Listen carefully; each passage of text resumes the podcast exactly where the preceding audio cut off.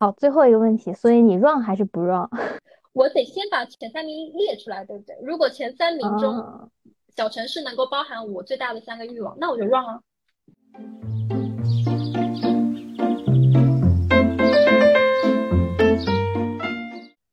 朋友，你该放假了。欢迎来到我们的频道，我是土小草，大家五一快乐。我是张小花儿。哎，放假了就一起来追剧呗。哎，最近豆瓣上最热门的韩剧你有看吗？没有，叫啥呀？叫《我的解放日志》，评分九点一。虽然哈听起来有点像那种文革 文革时期的那种题目，有 点红，不知道为什么。对，我觉得是它这个题目的问题，但是它本身还是传递了蛮，怎么说呢，蛮符合我们现代人的这种内心感觉吧。就说的是在大都市生活的普通人，嗯，就咱俩这种啊，然后疲惫至极，非常希望内心解放的故事啊，所以他讲的是内心解放、内心出走啊，懂了吧？然后他的。台词，他其实台词写的非常好。你现在看以前看日本剧的时候，日剧的时候不都喜欢截图，截成一一，就比如说八张图片截成一条长嗯，图，然后开始不断转发嘛。那这部韩剧其实也有这样非常出色的台词，也经得起疯狂转发，而且是我见过谈恋爱的男女主角中话最少的。就是他已经播了七集，但是男主可能还没我现在开场白说的话多，你知道吗？就是我觉得演这个角色就很轻松，他都不需要背台词。但是虽然他们之间没有说话，但是非常多的观众认为他俩流动着燃烧的暧昧和那种欲望的氛围，你懂吗？就冲你这句话，我今天想去看一下。嗯，就是有一点，哎，你懂的啦，就是不能播的那种。然后呃冷静回来哈，就是客观的来讲，这部剧它的三位主要的人物都是亲兄弟姐妹这样的关系，然后他们生活在首尔周围的一个叫做京畿道啊这样的一个大区域，然后里面的一个乡村小镇。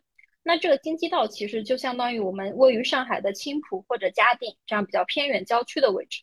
然后他们每天七点钟之前必须要出门，因为路上要转大巴，要转地铁，大概都要花一个半小时到两个小时左右。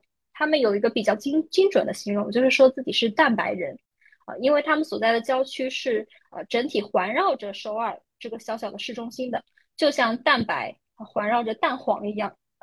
这个有然点像苏州和上海，我看我很多同事他们都是往返通勤，也差不多一个半小时的时间昆。山是吧？对对，江苏昆山，花桥对对，类。类类似是这个样子。对，哦，对，我有蛮多同事，呃，有一个朋有两个朋友吧，也是住在花桥那边，因为房价房价会比较便宜。对，然后这三位主角呢，年龄段其实都比我们大一点，但是代入感还是挺强的。他们没有说明确的年纪，但一般是八零后，呃可能是三十多岁、四十多岁这个年龄段，然后都是社畜啊，反正代入感极强，因为他们都是原生家庭特别平凡啊，父母是农民，然后因为要为了生计嘛，还运营着一家自己的小作坊啊，基本上只能做到自给自足。你想养三个娃，没有办法。然后他的父母全部的时间呃都用来说呃满足自己的一个生计嘛，所以他们是没有搬离原生村庄的，几十年都是待在这样的一个小村庄上。加上三姐弟，他们本身也不是那种天才型的人物，那种特别有主角光环的，他能力也非常有限。三个人工作多年都是没有晋升到高位。那三个姐弟其实每个人自己身上都会有一些特征，那正好辐射面极广，我我我现在随便讲一下这三个人物，我觉得所有的人，就包括你自己，你可能都会中枪一？件事情。对，比如说小妹，那最小的那个女生呢，呃，她是被别人称为五官非常漂亮，但是毫无魅力的平凡女生。就我我一开始其实不太能理解，因为这个演员很漂亮，呃，就是你去搜一下，她也是演过非常多很火的呃一些韩剧的女主，但是呃，当她被形容毫无魅力的时候，我居然能够 get 到这个点。因为他的眼睛是没有任何光芒的，然后他穿的衣服也都是一个颜色，工作太久了，对，就而且他非，睛没有光。嗯，啊，他非常不喜欢说话，就是任何人跟他讲话，他嘴角就是有一抹若有似无的微笑啊，就从来不怎么鸟你啊，也不怎么跟你对视啊。同时呢，他有一个比较憋屈的一个性格吧，啊，就不会愿意跟任何认识的人撕破脸，他只是维持一种完全不交往、不说话的一个状态。就比如说一个很气的事情。嗯，她的前男友啊借了她的钱，然后应该贷了巨款吧，具体反正是韩元一千多万，但可能换算成人民币可能有几十万吧，我具体不是太清楚，应该是几十万左右。然后呢，呃，这个前男友逃到了泰国。为什么逃到泰国？这个男的找他自己的前女友啊，去避难了。都在这个时候啊，小妹还是忍气吞声，一直不告诉家人，默默的替自己的前男友还贷。你能理解吗？好 渣呀！能理解？一个 渣男的一个傻女的故事。对，我就真的很想打那个渣男一个大逼斗，你知道吗？然后我就完全就被他的这个性格气到。而且小妹呢，她有很多比较丧、比较 emo 的一个点，她就不能理解说上班的时候为什么要交际，因为对她来说很内向嘛，人际交往对她也是一个负担。然后他们的时候有个叫同好会，其实就有点像我们现在公司的一些社团啊、社群啊，或者什么校招生的一定要加入的一些学习计划呀，就是类似这种，就是各种的同学社团和社群，他是没有感觉到任何的快乐的，而且他也不能理解。为什么大家会容这么容易高兴，这么容易开心？他就 emo 的说，嗯，二十四小时他只有觉得一到两个小时是还可以的，就只是还可以，都不是开心。他是觉得这两个小时，嗯，就还不错吧。所以我觉得他的所有的语录被疯狂截图放在豆瓣上，或者是网易云的那个评论区，就是 emo 区的榜样人物，大概就是小妹。你身上有代入吗？你你有跟他有关系吗？好像没有哈，跟你还好吧。我我碰到这种渣男，应该绝对不会跟我有关系。确实。然后老二啊，他是个男生，他呢买不起车，而且女朋友嫌他用词很老土，听歌很老土，分手了。这个其实我要为他说一句话，就是他女朋友说现在的人都是到处会说想你啊、爱你啊，这种并不表示出轨。但是他男就是老二就觉得说你怎么能跟别的男的说想你？然后女朋友觉得他很老土。就分手了，然后他就很委屈嘛，他就说，呃，我每次跟你分开，我都要花一个半小时才能回家，到家都是凌晨，你都从来不理解我，你甚至不知道我家有多远，而且他一直是很自卑的，啊，就是他跟女朋友，呃，所有的女生谈恋爱的时候，会发现女生一开始是被他的一些外貌呀，或者是所谓的工作才能吸引，眼睛是充满了光芒，但是很多次他看到对方的眼神中慢慢失望，慢慢没有光。他这个时候啊，就会会采用一些冷暴力啊，或者等等方式，呃，逼迫女朋友主动提分手，因为他觉得女朋友已经不爱他了，他要让女朋友解放。他甚至还幻想说，如果他自己有一辆车，就可以在车子里面约会啊，他才可以拥有一些爱情的资格。哎，这个你好像也代入不了哈。有，我有个朋友就是因为跟我经常跟我吐槽，觉得她的男朋友听歌太土了，就经常会听一些八十年代的那种粤语歌曲。啊那就是我本人嘛？就 Beyond 的这种是吗？就是类似于那种，哎，就是很老刘德华，对，就只听这些歌，他不会听任何时尚潮流的当下的歌曲。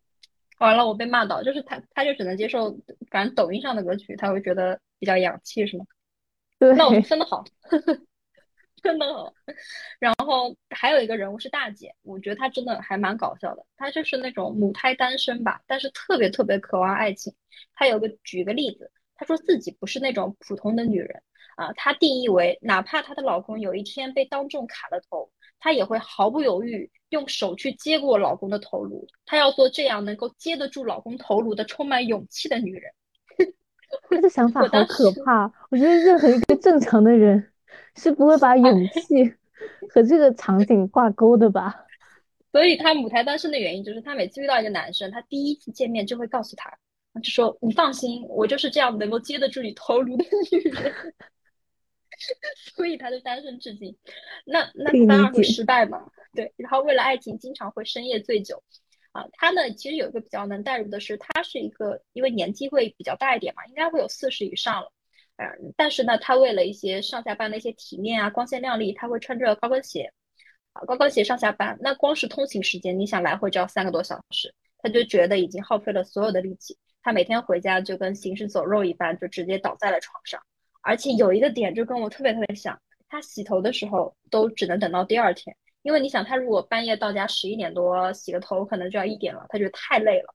然后就我我也是这样，我很多时候加班回到家可能十点多啊十一点，我就累得不想洗头，然后我就是想要第二天早起早起洗头嘛。但是等到第二天醒来，我发现我居然要早起十分钟洗头，我就更累了。这 就是你把头发剪短的原因吗？啊，对对对对，而且这这个大姐后来还句台词，就是她说觉得头上长头发都觉得很累，就恨不得剃个光头，就是这样一个非常高高阶版吧，就是工作经验比较。长的一个社畜的版本。然后看到他们三个的故事的时候，就特别带入自己。然后有句话啊，有句台词就是：“你怎么可以每天把青春耗在回家路上？”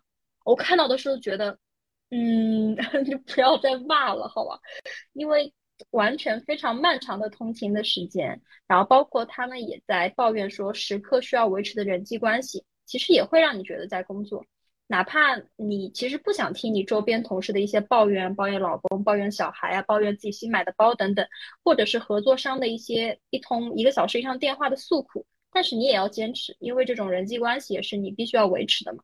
就好不容易，反正我我是有这种感觉。我之前实习和工作的时候，我们会有很多聚餐，啊，好不容易今天我可以说七点钟就可以早点下班了，领导突然说我们要聚餐，大家都在欢呼，但是我其实就觉得，哎。好不容易可以七点下班，能不能早点走？你会团聚一样，就是为了并不能快乐。对，为了奖励大家一周辛苦的工作，我们要在周六安排一个团建。就明明已经工作一周很努 力了，很辛苦了，周末唯一的休息还要被你剥夺走的感觉。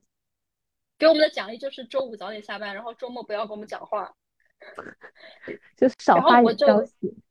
对，少跟我联络好吗？然后我。这些这三个人，就是他们的表现，或者说带入我自己来来说，也是，就光是在大城市的光源里面站着，哪怕在这个光底下呼吸，就会觉得啊，全身力气已经完全耗费掉了，什么事情都不能做。然后我刚提过最为内向的，就是被渣男骗的那个小妹，她有一段独白啊，呃，他说，呃，他人生中的王八蛋时常会带着那些眼神，会让你觉得你不够好啊，你变得很渺小，你就像一个完全微不足道的人一样。啊，就是这些眼神时常让我们感到疲惫和生病。那这个其实就是一种像被 PUA 的感觉嘛？啊，因为大城市，包括你像上海，它一定聚集着最努力、最卷、最拼命向上攀岩、想要跨越自己原生阶级的人啊，所以他们是能够不断的耗费自己的所有的力气去拼凑出啊非常八面玲珑啊，甚至永远不疲惫的外衣。那作为物以类聚、哈人以群分的我们在旁边。为了能够达到跟他们共同对话的水平，或者跟他们合作，我们好像也要跟他们一样非常努力拼搏啊！但说实话，我觉得起码我自己，嗯，会发现只是一个非常容易感到累啊、感到无力啊，甚至会容易出错的一个平凡人，就被这样非常卷的人不断的 PUA 着，我会被迫的扭曲的拉长自己的身体，就仿佛要够到他们的天花板一样啊！但是我觉得我时常非常努力够到的也只是一楼的天花板。但人家是三十层的那种摩天大厦，就是时常会有这种特别无力的感觉吧？你你看过类似这样的剧，或者自己有这种体验吗？我爱看的都是那种躺平系列的，就跟你刚刚提到的，是吗？对，就是回归大自然生活的那种。比如说，感觉感觉你的剧就像是，感觉你的剧就是我的剧。我的剧是你的铺垫，然后这些人实在被卷的不行之后，就进入到你的剧中。就你比如说你那三个人嘛，你那个小小女孩，然后老二是男生，然后再是那个四十多岁大姐，就非常完美的对应了我接下来要说的 几部作品。就比如说你也看过的那个风平浪静的闲暇，为了逃离东京，其实就是一个二十多岁的一个年轻人，然后逃离东京来到郊区嘛。还有像比如说，嗯，新垣结衣那个逃避可是但有用，也是一个刚毕业的一个女性，她不想工作，然后就是选择了做一做家务，或者说做别人的妻子，做全职太太。然后三十多，这个简直直男最爱这部剧。对，这然后男生们最爱。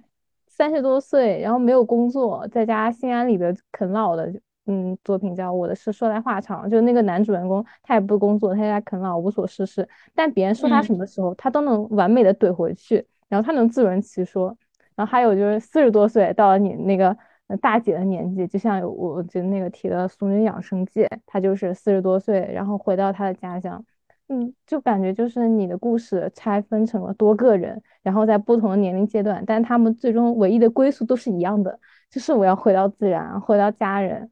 身边一起生活，然后放弃工作直接躺平。就比如说《风平浪静闲暇》里，然后女主人公 Nagi 她其实就是很普通的打工职员嘛，就是工作能力也一般，长相也一般啊，家庭也一般。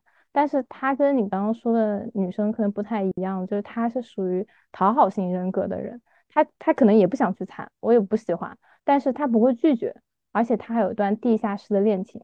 你刚刚也提到，就是洗十分钟头都觉得很累嘛。但她就会就比如早上早起一个小时，把自己头发然后拉直，因为她是自来卷嘛，而且她会太努力了，对，她会迎合自己男朋友所有的需求，就她男朋友想，她不想啊，她也愿意，然后她就是，但是她有一天她就发现，她自己身边的同事背后都在议论她，然后她自己男朋友就会在别人面前就假装炫耀说。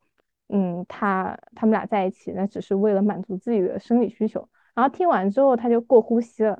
然后可以稍微解释一下什么叫过呼吸啊？过呼吸就是因为他突然的急性焦虑，然后心跳加速、出汗啊，呼吸过快。因为你呼吸过快，二氧化碳就会不断的被排出，然后你身体里的二氧化碳的浓度变低，就会引发你的呼吸性碱中毒。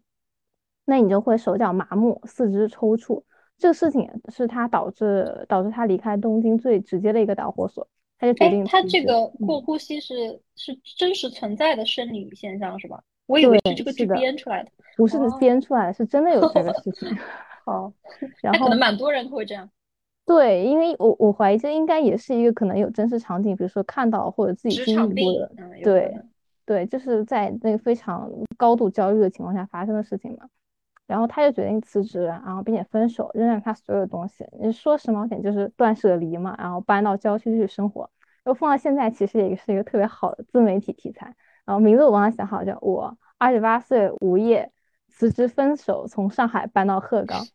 流量密码，对，流量密码是五十万拿捏了，是的。对。然后像《俗女养成记》，其实也是，他陈嘉玲是一个出生在台南的一个小城市，然后他跟刚刚的那个背景有点像，他家里面也是做这种小生意的。然后他长大之后呢，自己来到台北，然后做董事长的助理啊，听起来好像很牛逼，但其实就是提醒董事长每天你要喝水了，然后帮董事长去监董，帮董事长夫人去监督董事长，嗯，去帮他看董事长有没有出轨啊，或者做什么。背着他做什么事情啊？啊，他还要帮董事长的小三去买东西。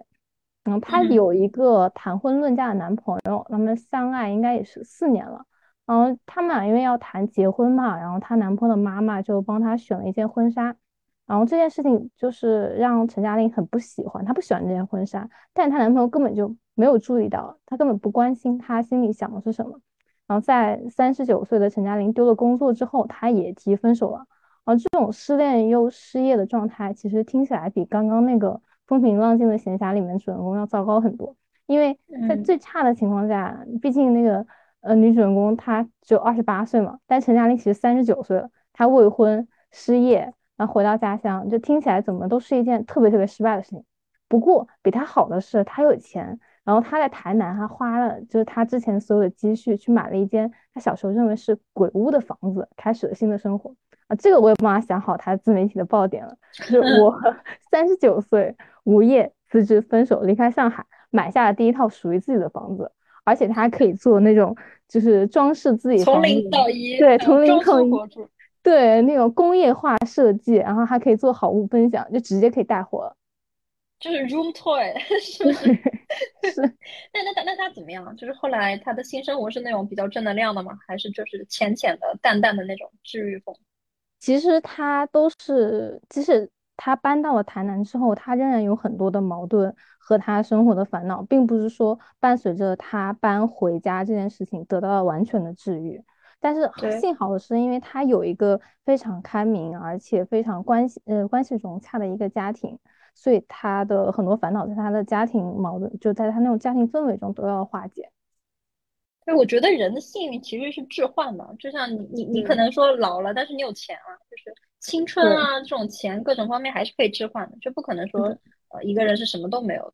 然后就像就像你刚刚所说的所有的，包括《俗女养成记》或者《风平浪静的闲暇》，呃，就是我觉得普通主人公或者像我们这样普通人，我们想逃离所在的大都市，我觉得是再正常不过的那种情绪了。就比如说我下班回家，你可能没有。怎么体验嘛？因为你比较近，呃，好的，羡慕。你说，嗯，都都是居家，无所谓，现在都居家。然后我下班回家，经常要坐大概一个多小时地铁啊。地铁其实相比公交车不一样，它连四周的街景都看不见，然后只能看人嘛。那大部分的人要么就是闭着眼睛养神，要么就是刷手机，就特别沉默。而且上海地铁它是禁止外放声音的，就是安静到死气沉沉的那种感觉。就工作日的时候，你能看到每个人都完全已经耗费了气力。然后这个时候，就很多人我觉得不会产生一种疑问嘛，就是我们很多时候大城市大城市吸引我们来的是一些斑斓的色彩呀，或者是物欲横流等等。但你的身心都已经承受不住的时候，啊，你其实根本没有力气去享受这些东西。就比如说我刚刚所说的剧里的大姐吧。啊，就是那个有点恋爱脑的那个呃大姐，那她在同一个公司工作了十四年的时候，啊，她当时也其实我刚刚也提过，说她觉得恨不得剃个光头，觉得头上有头发都特别的烦，她想每天晚上回家把手啊、脚啊、肩颈就跟拆机器人一样，通通拆掉，然后全部清理干净，润滑上一遍油，因为他觉得整个人疲惫到已经是没有任何的气力可以支撑他站起来。但是他跑去体检是没有病的啊，就只是觉得没力气啊。你说这什么一种什么病呢？疲惫病嘛。然后他就呃经常问自己说为什么会有这种情况？然后我也顺势也问了我自己这个问题，就是为什么我会觉得累呢？啊，是因为大城市压力太大吗？还是说房价太高？还是周围的人太卷？那既然觉得很累很痛苦，为什么我们不回去小城市呢？然后我就返回去看。这部剧的三姐弟，他们其实本身就是风景秀丽的乡下的一个拥有者。他们家有农田，有果田，还有小作坊，就是真的可以自给自足。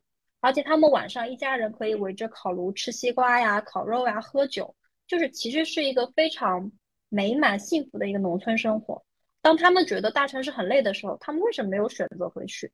啊，就我觉得还是归根到底，内心的欲望。没有办法被从小生活的现实环境填满吧？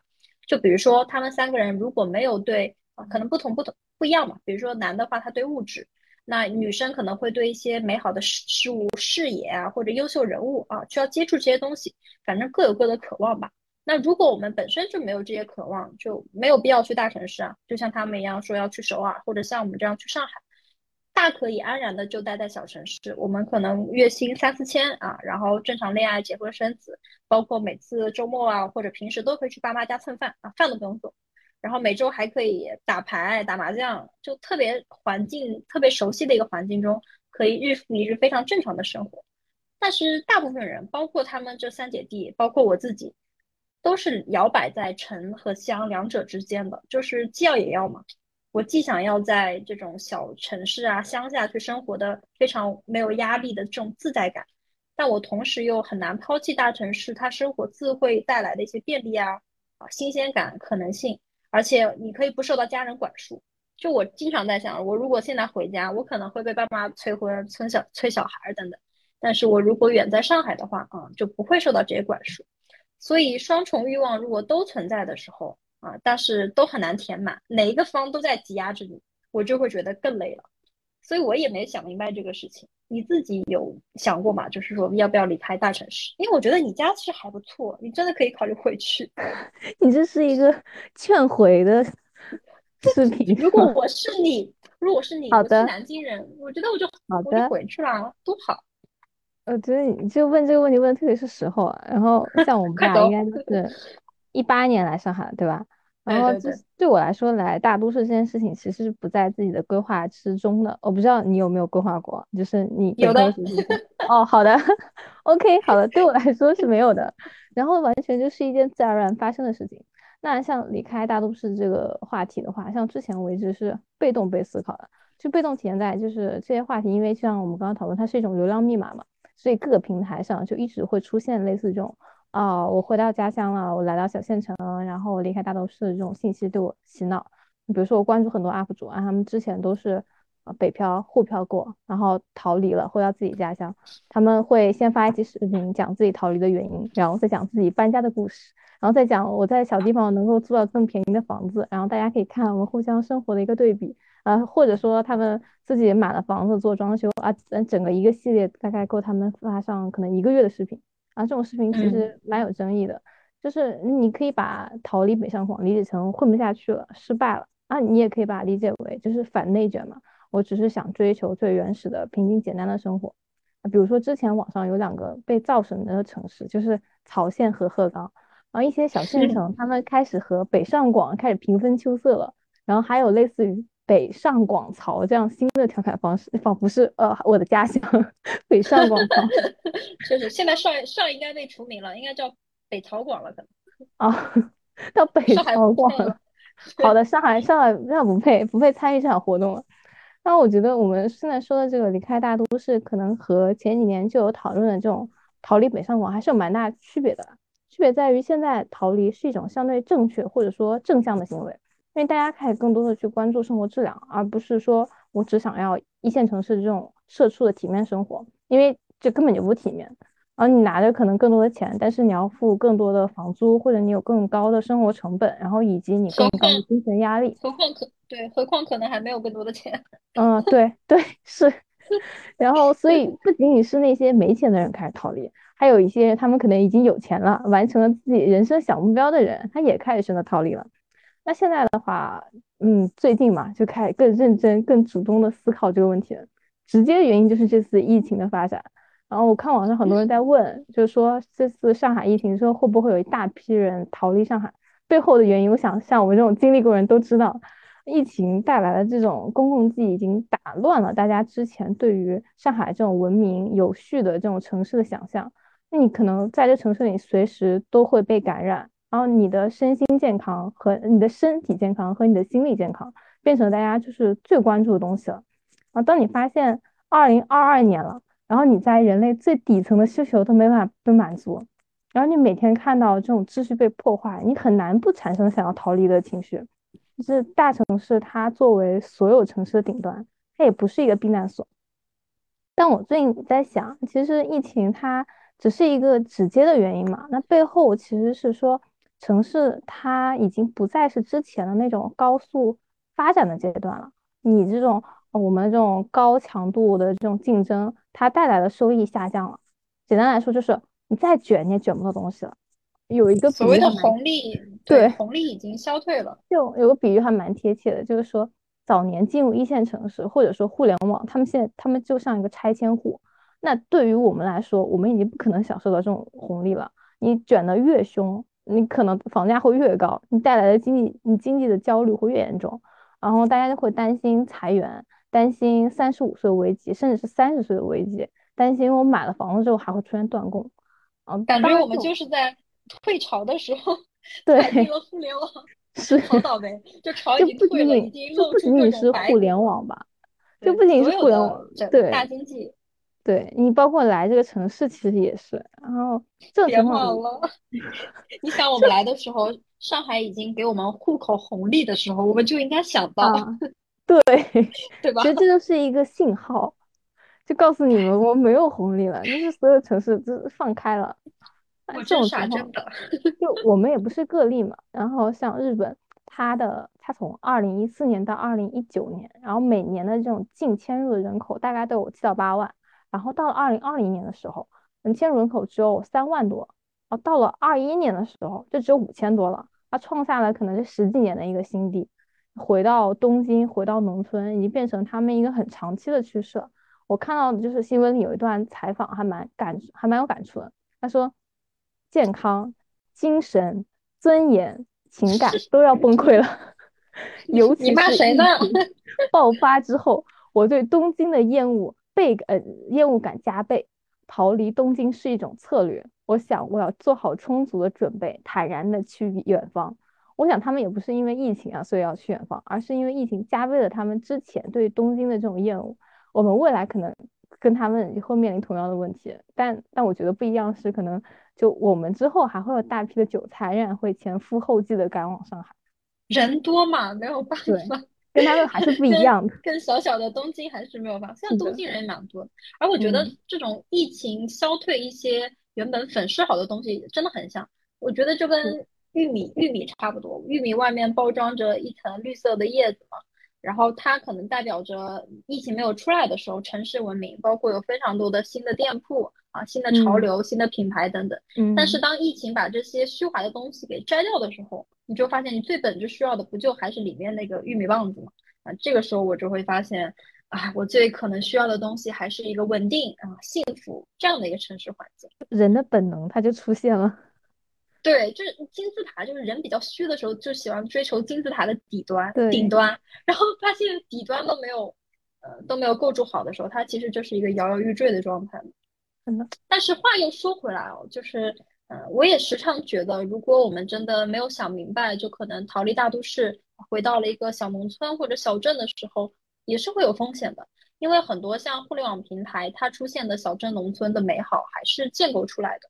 就包括你刚刚所所说的流量密码，他们可能故意是积累这一系列的素材那可能会作为一个流量变现的一个手段。因为美好肯定是就是没有极端的美好或者极端的丑恶嘛啊，所以也建议说大家可能一冲动就裸辞回家，很容易会陷入失望。包括我有蛮多朋友回小镇嘛，因为我是算是三四线城市，那他们最常用的一个词就是无聊啊。我曾经问过他说我想要回家，他们说别回来，多无聊啊。对，然后大家对农村的喜喜欢，我觉得应该是自古以来都是有的，农耕文明嘛，啊，但是从前几年李子柒开始的时候，我觉得整体这样农村类视频类的博主就会越来越多，而且呃，越来越多的博主他们会发现有很多的农村的东西可以挖掘，除了风景啊，最多的是美食嘛，还有可能他们会说弘扬中国传统文化的一些手工制品。比如说磨一磨墨呀，啊，制作一些布料啊，制作一些手工胭脂啊等等。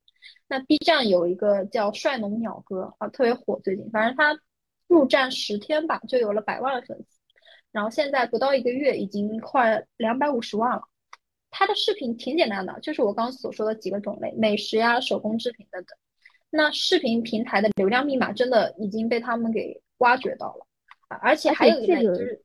这个最近流量密码好像特别的凸显，就但凡是这种话题，都能给到很大的推荐和资源。我最近也看到过很多类似的，然后有有人评论，他就说你有没有考虑过这些人逃离城市去农村工作，可能他们就是他们的工作本身就是打造一个这样的人设，然后进行运营。对，然后拍完视频可能回大城市的酒店住着，就是很难讲了。啊，当然，农村本身风景可能确实美好，但是他们所造出来的东西还是值得斟酌。而且，呃，其实打造这样的新农村环境跟国家政策也是有关系。那包括快手经常有新农村计划，它也是为了让更多的人可能不要完全涌入城市，去返回发展农村，这也是跟大政策有关嘛。啊，然后除了我刚刚所说的那些，呃，比较传统的像李子柒这样的农村博主，然后还有的话就是你。跟你刚刚所说的很像，就是从大城市裸辞回农村，花几千块钱买一个破房子，从零到一把它修理，只要带这个标题，基本上都能上热门。但是与此同时，我们也要关注到，除了这样完全美好的像世外桃源包装出来的一些视频，还有一类视频在快手平台特别火。嗯，就是我这种土味视频 啊，真实关注就是 比较关注快手哈。那这些视频，嗯，反正我半夜的时候老是看，就看的就是五味杂陈。他就会讲自己家生了很多小孩，基本上左手拎一个，右手拎一个，脚上拴一个，背上背一个这样，然后自己和小孩都打扮的特别脏，然后一家人没有没有板凳，都是坐在地上吃饭，然后洗完衣服的盆又用来洗菜，洗完菜用来洗脸。但如果老公偶尔给自己买一碗草莓，他会连发好几个视频，就说啊，老公太宠自己了，你的老公也会给你买草莓吗？不会吧？啊，就反正就类似这样。那我觉得流量密码其实就是两种极端嘛。一种极端是我们所说的被造出来的世外桃源，那一种视频就是去造出来农村小镇依旧是无端的这样的落后和破败。那前一种人们可能出于向往会点开，那后一种可能是出于猎奇，就我觉得还蛮割裂的。而且我也在想说，在两种割裂的环境都出现的时候，人们不断的去从不断的去增长这些流量啊，因为它如此被受捧或者如此的被造出来，一定是市场决定嘛。那既然大家这么爱看，难道真的人们是想回到这种渺无人烟，呃，然后只跟农作物相伴的生活吗？呃，然后我就在思考，或者我出于我自己的观点，因为我半夜不是会看土味视频，我就反省了我一下我自己，我觉得我还是呃，或者说他们呃，也是出于一种呃去观赏稍微落后于我自己的一些事物啊，或者是环境。从而我会获得自我比较高等的呃这样的一种有点自恋的情绪，那尤其是在此时仍然生活在大城市的人，我会对这样的环境生出一种同情怜悯，甚至何不食肉糜啊这样不可置信的情绪。那一方面我一开始是内心想逃的，但一方面看到这样的环境又会自我安慰啊，农村还是不行啊，来反复的去压制这种渴望。所以我觉得中国人底骨子里还是最怕穷嘛啊，我们还是说太要面子了，才导致啊，在中国啊逃离出走虽然依旧是一个非常大型的被讨论的命题，但它还没有形成一个像春运一样特别强烈的一个现象。呃，因为我去看了二零二一年毕业数据啊，是从各种五八同城这样的一个求职网站上，他们统计出来啊，一线城市北上广深啊，北上广它依旧是排名前三的选择。那对我自己来说，我在思考，呃，我有点想逃离，但是又没有这个勇气，我可能还是想找一个折中的选择吧。就比如说新一线呐，或者二三线城市，我觉得还是不错的去向。就比如你的家乡，我要劝你走。南京再次被 Q。你家乡南京就不错呢，对对对，我觉得不错，带我走吧。插一个题外话，我劝那些想来南京的朋友们啊，看看苏州，看看 无锡。为什么呢？因为南京是一个。呃，物价、房价堪比一线，但是你的工作却和小镇一样的一个城市，就是你只能在体制内里存活，不然的话你很难。哎，南京的房价比南京的房价比苏州高吗？呃，我感觉差不多，可能只会高一些。对，还是还是比较高，就它的房价和你的收入还是嗯没那么匹配的。不如苏州或者说周围的那些城市来的实在一点。我还是非常同意你说的，就是不管是乡村啊还是小镇，它都是被建构出来的，或者说是被流浪密码打造出来的。他们就是被大家厌恶的那个城大都市，然后创造出来的一个对立面。就像我，比如说我不喜欢吃苹果，啊我觉得苹果好像呃和我想象中的不太一样，那我就告诉别人啊，你这个梨子很好。然后你嗯把那个梨子描述的跟原本的梨子完全不一样，那就是我们在网上看到这些农村和它真实情况是很大距离的。但是我仍然喜欢看，就比如说你说你看那些快手上面的土味视频，哦，还会看一些外国人，比如说非洲人下到中国农村，然后在我有看过那个，你是不是也看过那个？对，你看过吗？你看过那个女生就很会做饭的那个？哎，对，就那个 Rose 嘛，我不知道你说的是不是他。对，是他是他，啊，对，就是一个黑人嫁到中国农村，还为中国人生下了一个混血，对吧？他他的儿子也是一个呃非洲非洲人那个样子的一个小孩，然后他每天都很会做饭啊，他和她老公关感情很好，然后她又有非常嗯亲密的这种闺蜜团，她非常完美的融入了农村的那种当地的一个生活。嗯，其实那个视频看很明显嘛，他肯定是有一个团队在背后帮他去做脚本，包括剪辑的，因为完全不是一个人能够做的一个工作量。但是我仍然很喜欢看，就我不在乎他是一个被创造出来的形象，就他非常完美的满足了我对农村或者说我对那种田园生活的一个美好的想象，他把我的美好想象给嗯拍出来了，然后让我看，所以我比较满足。所以我已经不在乎充满了人性的真善美，对吧？对对。非常落后的农村也没有说对其他的人种有些别的看法。对，它就是一个非常非常正确的，对，完美农村就又好吃，就有一种那种呃世外桃源的那种感觉。嗯，已经没有任何的这个种族之间的问题了，就是一个天下呃大公大家的这种感觉。就。嗯，像我最近还经常在网上看一些，就是选城市的话题。嗯，最近就 混迹在那个豆瓣里面，成为了白白拉一线城市的一名在逃人员。然后想起你你也加入了是吗？好吧，看来我们都是就是这个的受众了。然后我经常看大家选城市。然后比如说啊，我我是什么条件，我老公是什么条件，然后我家里是什么条件。现在我们想选一个折中的城市，或者说我想选一个城市里去定居和生活，然后让大家帮忙推荐，然后看一下他们主要考虑几个因素，就是有工作机会，特别卷的特别多的，就呃 run 的特别多的吧，可能就是一些互联网的从业人员，已经攒够了一点点的这个原始财富的积累，可能够付一个首付，或者说购买全款，对。然后呢，他但是他们要求呢，就是还要房价低，就比如说我一到两万的这个平均价格，我可以挑到还不错的房子，可能有不错的学区，我不错的品质，然然后呢，它环境好宜居，然后比如有些城市，我家公寓来吧那就不行。对，像你们家就是一个比较不错的一个选择，对吧？又是一个很很舒适的一个环境。然后呢，最好还是呃，如果你有老人和小孩，他们还会希望比较好的这种教育和医疗问题。那有几个城市就变成了大家的首选，然后东南沿海的这几个，然后还有中部的像成都啊，然后像北部的这种青岛啊，都是大家非常想去的这些城市。我就在想，会不会有一天那些城市也爆满，大家从这个一线都逃离了，而逃离了 都去这些城市，那迟早这些城市也会卷起来。应该也不会吧？我觉得中国实在是人太多了。嗯，是的。你想上海两千五百万的人，就是还是国家也是希望能够分担一些超一线城市的压力吧。是的。然后我也去看了刚刚那个刚说的二零二一毕业数据嘛，就新一线城市，包括你刚所说的啊，像成都啊、青岛什么，他们就业排名其实高了很多。那基本上前十名，除了刚所说的北上广深啊，其他就是像长沙、青岛、重庆、合肥啊，包括成都等等。那包括疫情出现以后，其实也有一个二零二零年和二一年的这个对比数据嘛。那大家就业选择也会特别不同。那像中国最最高校啊，清华毕业的百分之七十以上都跑到了体制内。然后全国范围中啊，自由职业一开始的比例其实比较低，大概是百分之十以下啊，但是现在已经将近二十了，其实也提高了八个点。啊，我会发现。呃，尤其像 B 站上比较火的流量密码，还有是教你如何用副业啊，比如说月入两万这样的一个标题，大家其实会用一个主业来保持稳定啊，保持稳定的五险一金等等，但是其实也在默默的渴望通过一些自由职业去用副业赚钱。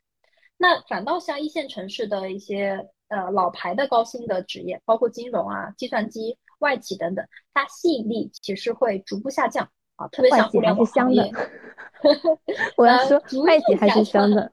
嗯，好的。相比于我刚刚所说的互联网和金融来说，因为它金融、互联网金融实在是泡沫是比较，是吧？泡沫比较大的这样的。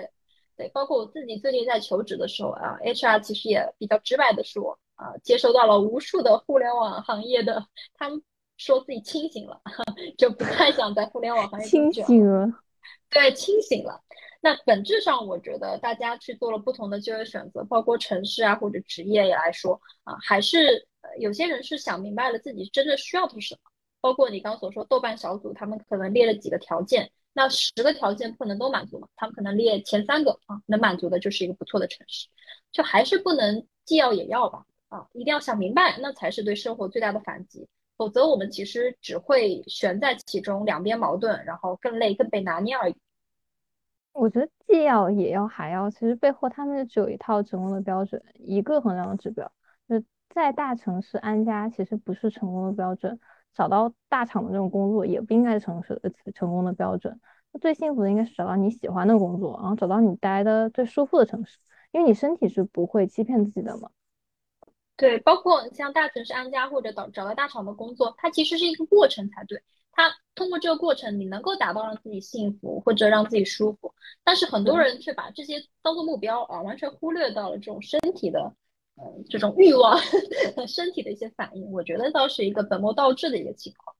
那最后的话，讲讲再说回我刚一开始安利给大家的我的解放日志，那里面的小妹她说，呃，如果他们生在首尔，一切会有不同吗？他觉得不会啊，他可能还会是这样的一个人，不怎么爱说话。啊，那他在故事中选择解放自己的方式啊，是他去崇拜一个人啊，以及被那个人崇拜。他们其实把爱情呃幻化成了一个更富有尊重性的一个词语，叫崇拜啊。他觉得用爱填满自己，他可以有更多能够战胜这种生活无力感的勇气啊。所以通过他的思考，其实也给了我一点输入吧啊。与其我们反复纠结于到底在大城市还是回小镇，那根本上还是应该确认啊。到底自己只是因为所处的环境而疲惫懒散，还是说环境也只是其中的一个外部借口？那从内心出发，改变自己，确认自己，或许才是一种真正的内心解放吧。啊，比如说用两个超级无敌大名人的话，啊，高尔基就怀疑是你编的，